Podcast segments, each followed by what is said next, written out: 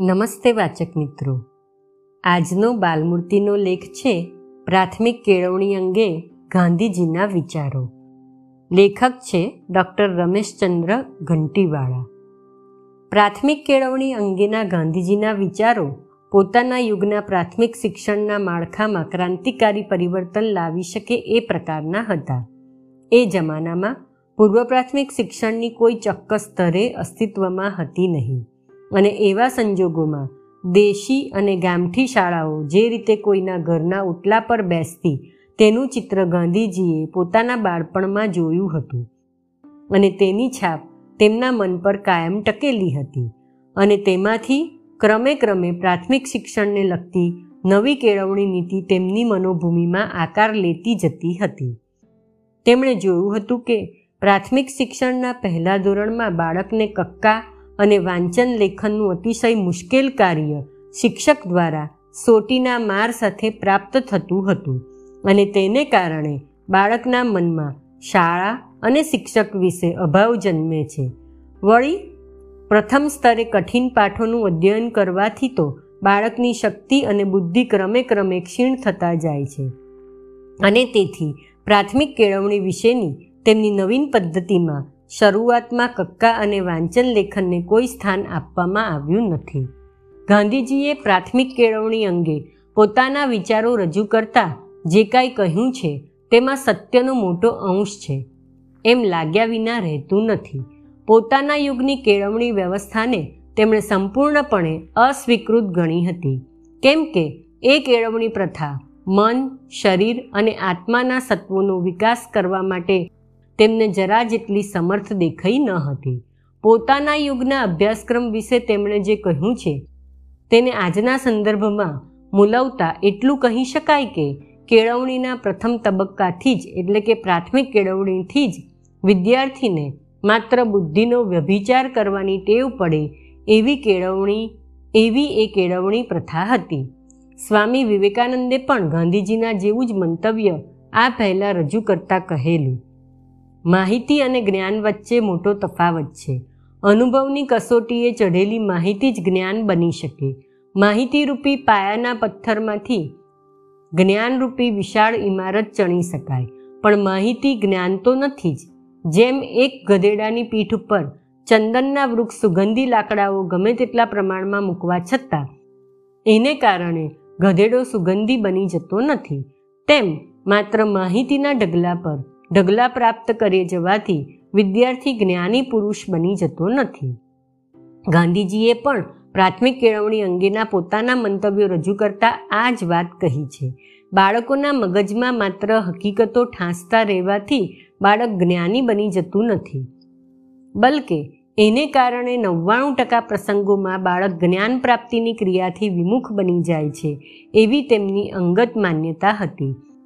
અને એ સાચી માન્યતા હતી. આપણી શાળાઓમાં આજે પણ આપણે એ જ રૂઢ શિક્ષણ પદ્ધતિ જોઈ શકીએ છીએ કે, જે નુકસાનકારક છે તે જાણવા છતાં, આપણે વિનાશને માર્ગે જઈ રહ્યા છીએ, એ એક ચોંકાવનારું સત્ય છે.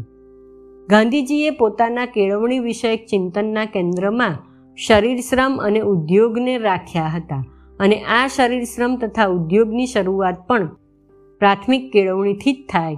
એવી તેમની કેળવણી વિષયક નીતિ હતી. શરૂઆતથી જ ઉદ્યોગને કેન્દ્રમાં રાખીને મનને કોઈ વ્યવસાય તરફ અભિમુખ કરવામાં આવે, તો તેથી મન કુંઠિત ન થતાં વ્યવસ્થિત રીતે વિકાસ સાધી શકે છે.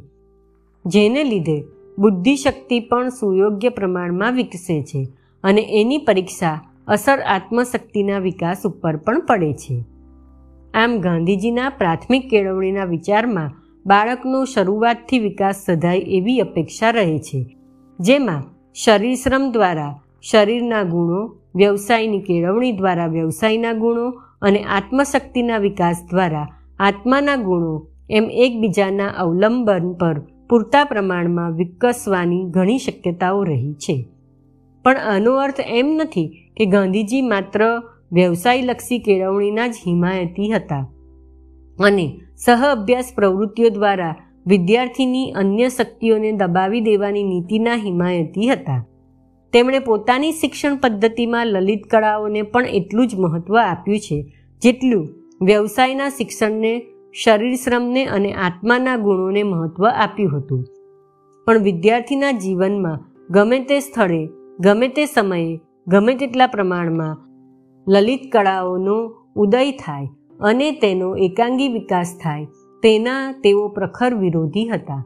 આવી રીતે એકાંગી ઉપાસનાને પરિણામે અશ્લીલ અને નુકસાનકારક સાહિત્ય રચાવા પામે અને એવી પ્રવૃત્તિઓ વિદ્યાર્થીઓને ગેરરસ્તે પણ દોરે એવું ગાંધીજીનું અંગત મંતવ્ય હતું. પોતાના સમયના અનેક વિદ્યાર્થીઓના જીવન ઉપરથી જ તેઓ આવો મત બાંધવા પ્રેરાયા હતા. સુખદ વિસ્મય જગાડે એવો મુદ્દો છે કે ગાંધીજી પ્રાથમિક શિક્ષણના તબક્કે ચિત્રકામના વિષયને અત્યંત મહત્વ આપે છે. એમના પોતાના અક્ષરો સારા કહી શકાય એવા ન હતા.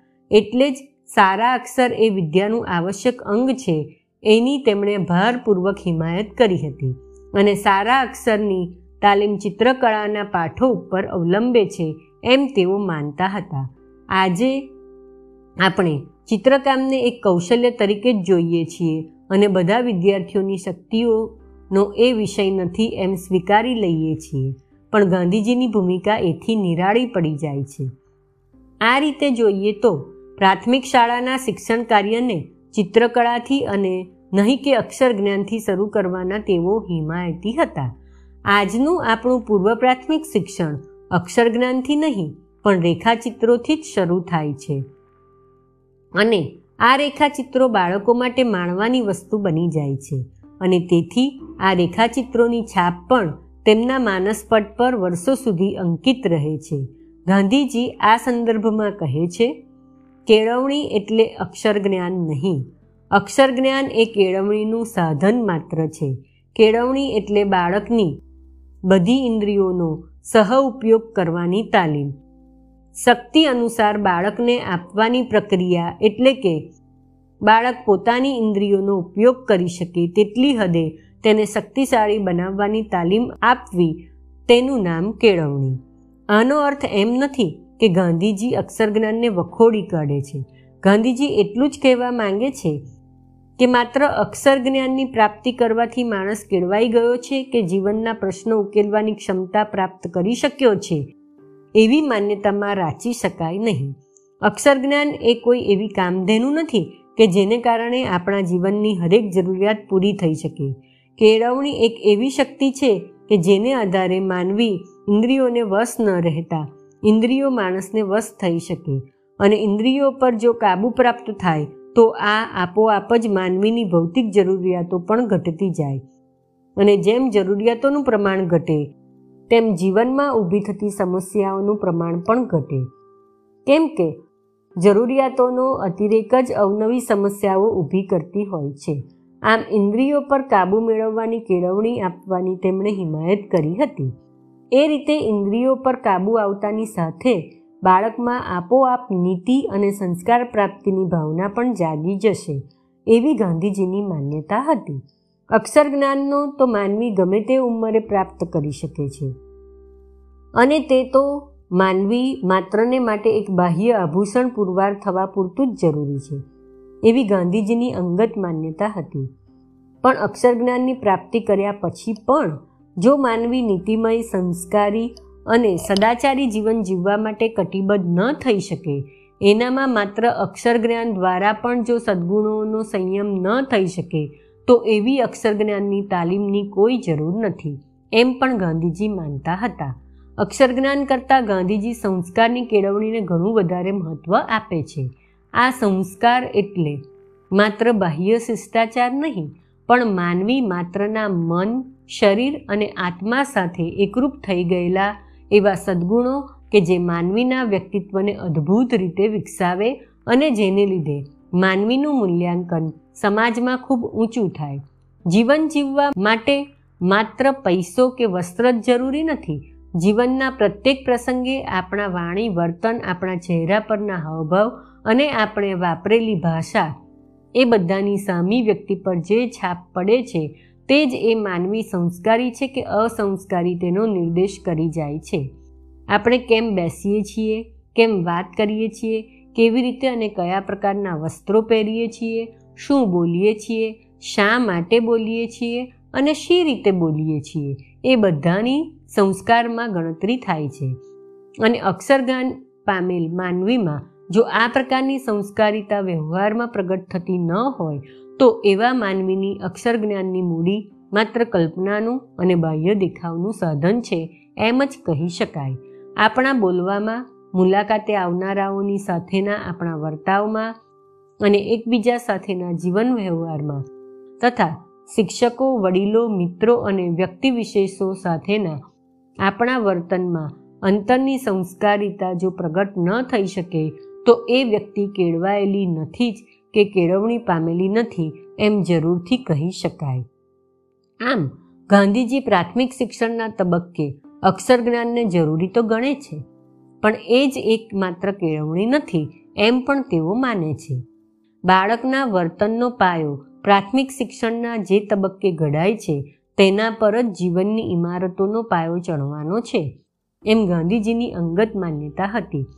અને તેથી, પ્રાથમિક શિક્ષણના તબક્કે શિક્ષકો અને વિદ્યાર્થીઓ એકબીજા સાથે વાર્તાલાપ કરે, સમૂહ જીવન દ્વારા પોતાના વર્તનને ઘડે, સમાજના સભ્યો સાથેનું વર્તન સમજીને નક્કી કરે ડાક્ટર, શિક્ષક, સરપંચ, ચિત્રકાર, વૃદ્ધજનો, સમવયસ્કો યુવાનો વગેરે સાથે કયા શિષ્ટાચાર સાથે વાત થાય, મહેમાનોને આવકારવા માટે કઈ વ્યવસ્થા કરી શકાય અને એ જ મહેમાનોના પાછા જવાના પ્રસંગે તેમને શી રીતે વિદાય આપી શકાય વગેરે નાની નાની બાબતોનો પ્રાથમિક કેળવણીની કક્ષાએ બાળકોના અભ્યાસક્રમમાં સમાવેશ થવો જોઈએ. એ પ્રકારની પ્રાથમિક કેળવણીની ગાંધીજી હિમાયત કરતા હતા. તેમણે પ્રાથમિક શિક્ષણની કક્ષાએ અભ્યાસક્રમમાં આ રીતનો જે, આ રીતના જે પ્રયોગોની વ્યવસ્થા કરી હતી, તેમાં સમૂહ જીવન, પર્યટનો, વાર્તાલાપો વગેરેનો ઘણો મોટો અવકાશ હતો. તેની પાછળ સીધી કે આડકતરી રીતે બાળકને સંસ્કારિતા અર્પવાનો હેતુ જ સ્વીકારાયેલો હતો. આમ પ્રાથમિક શિક્ષણના તબક્કે જ સંસ્કાર પ્રાપ્તિ દ્વારા બાળકના હૃદયની વૃત્તિઓને અને વલણોને યોગ્ય દિશામાં વાળવા માટેના પ્રયત્નો આદરી શકાય એવી કોઈક કેળવણીના પદ્ધતિના ગાંધીજી હિમાયતી હતા. માત્ર બુદ્ધિનો વિકાસ કરી શકે એવી કોઈ કેળવણીની તેમણે હિમાયત કરી નથી. જે બુદ્ધિ વિદ્યાર્થીના મગજની અંગત મૂડી છે, એ બુદ્ધિની પ્રત્યેક પળે કસોટી થાય અને તેને કારણે એ બુદ્ધિને વધારે ધારદાર બનાવી શકે એવી કેળવણીની પદ્ધતિ ગાંધીજી અમલમાં મૂકવા ઈચ્છતા હતા. ગાંધીજીએ ખરી કેળવણીના પ્રયોગોમાં આ હેતુથી વ્યવસાયલક્ષી અભ્યાસક્રમને અમલમાં મૂકવાનો પ્રયત્ન કર્યો હતો. બાળકને ખેતી રેંટીઓ સુથારીકામ, લુહારીકામ જેવા ઉપયોગી કામોમાં રોકવામાં આવે અને એવા ઉદ્યોગો વડે તેમના શરીર કસાય એ તેમને ઇષ્ટ હતું. વળી એ ઉદ્યોગોની ઉપયોગિતા જાણી શકે અને તે ઉદ્યોગોમાં વપરાતા અનેકવિધ ઓજારોનો જુદી જુદી પરિસ્થિતિમાં જુદા જુદા લક્ષ્યો પ્રાપ્ત કરવામાં વિદ્યાર્થી ઉપયોગ કરી શકે એવી કોઈ પદ્ધતિ દ્વારા બુદ્ધિનો વિકાસ કરી શકાય. એવી તેમની આંતરદ્રષ્ટિ હતી અને એ દ્રષ્ટિને તેમણે પોતાની નવીન કેળવણીની પદ્ધતિમાં સ્થાન આપ્યું. પ્રાથમિક શિક્ષણની કક્ષાએ નીચે જણાવેલી બાબતો પર તેમણે વિશેષ ભાર મૂક્યો. નંબર એક, જીવવા માટે જરૂરી એટલા પ્રમાણમાં અક્ષર જ્ઞાનની તાલીમ. નંબર બે શરીશ્રમને રુચિકર નીવડે એવા સામાજિક કાર્યોની અભ્યાસક્રમમાં માનપાત્ર ભૂમિકા. નંબર ત્રણ, સમૂહ જીવન દ્વારા વિદ્યાર્થીઓના સ્વભાવને, વર્તાવને અને શબ્દોના ઘનને વધારે સમૃદ્ધ બનાવે એવી વ્યવસ્થા. નંબર ત્રણ, સમૂહ જીવન દ્વારા વિદ્યાર્થીના સ્વભાવને, વર્તાવને અને શબ્દોના ધનને વધારે સમૃદ્ધ બનાવે એવી વ્યવસ્થા. નંબર ચાર, હૃદયથી વૃત્તિઓ અને વલણોને કેળવવાની માવજત ભરેલી પદ્ધતિ. ગાંધીજીની કેળવણી માટેની આ પ્રકારની કલ્પના આજે પણ એટલી જ આપણને મદદરૂપ બને એવી છે. અસ્તુ.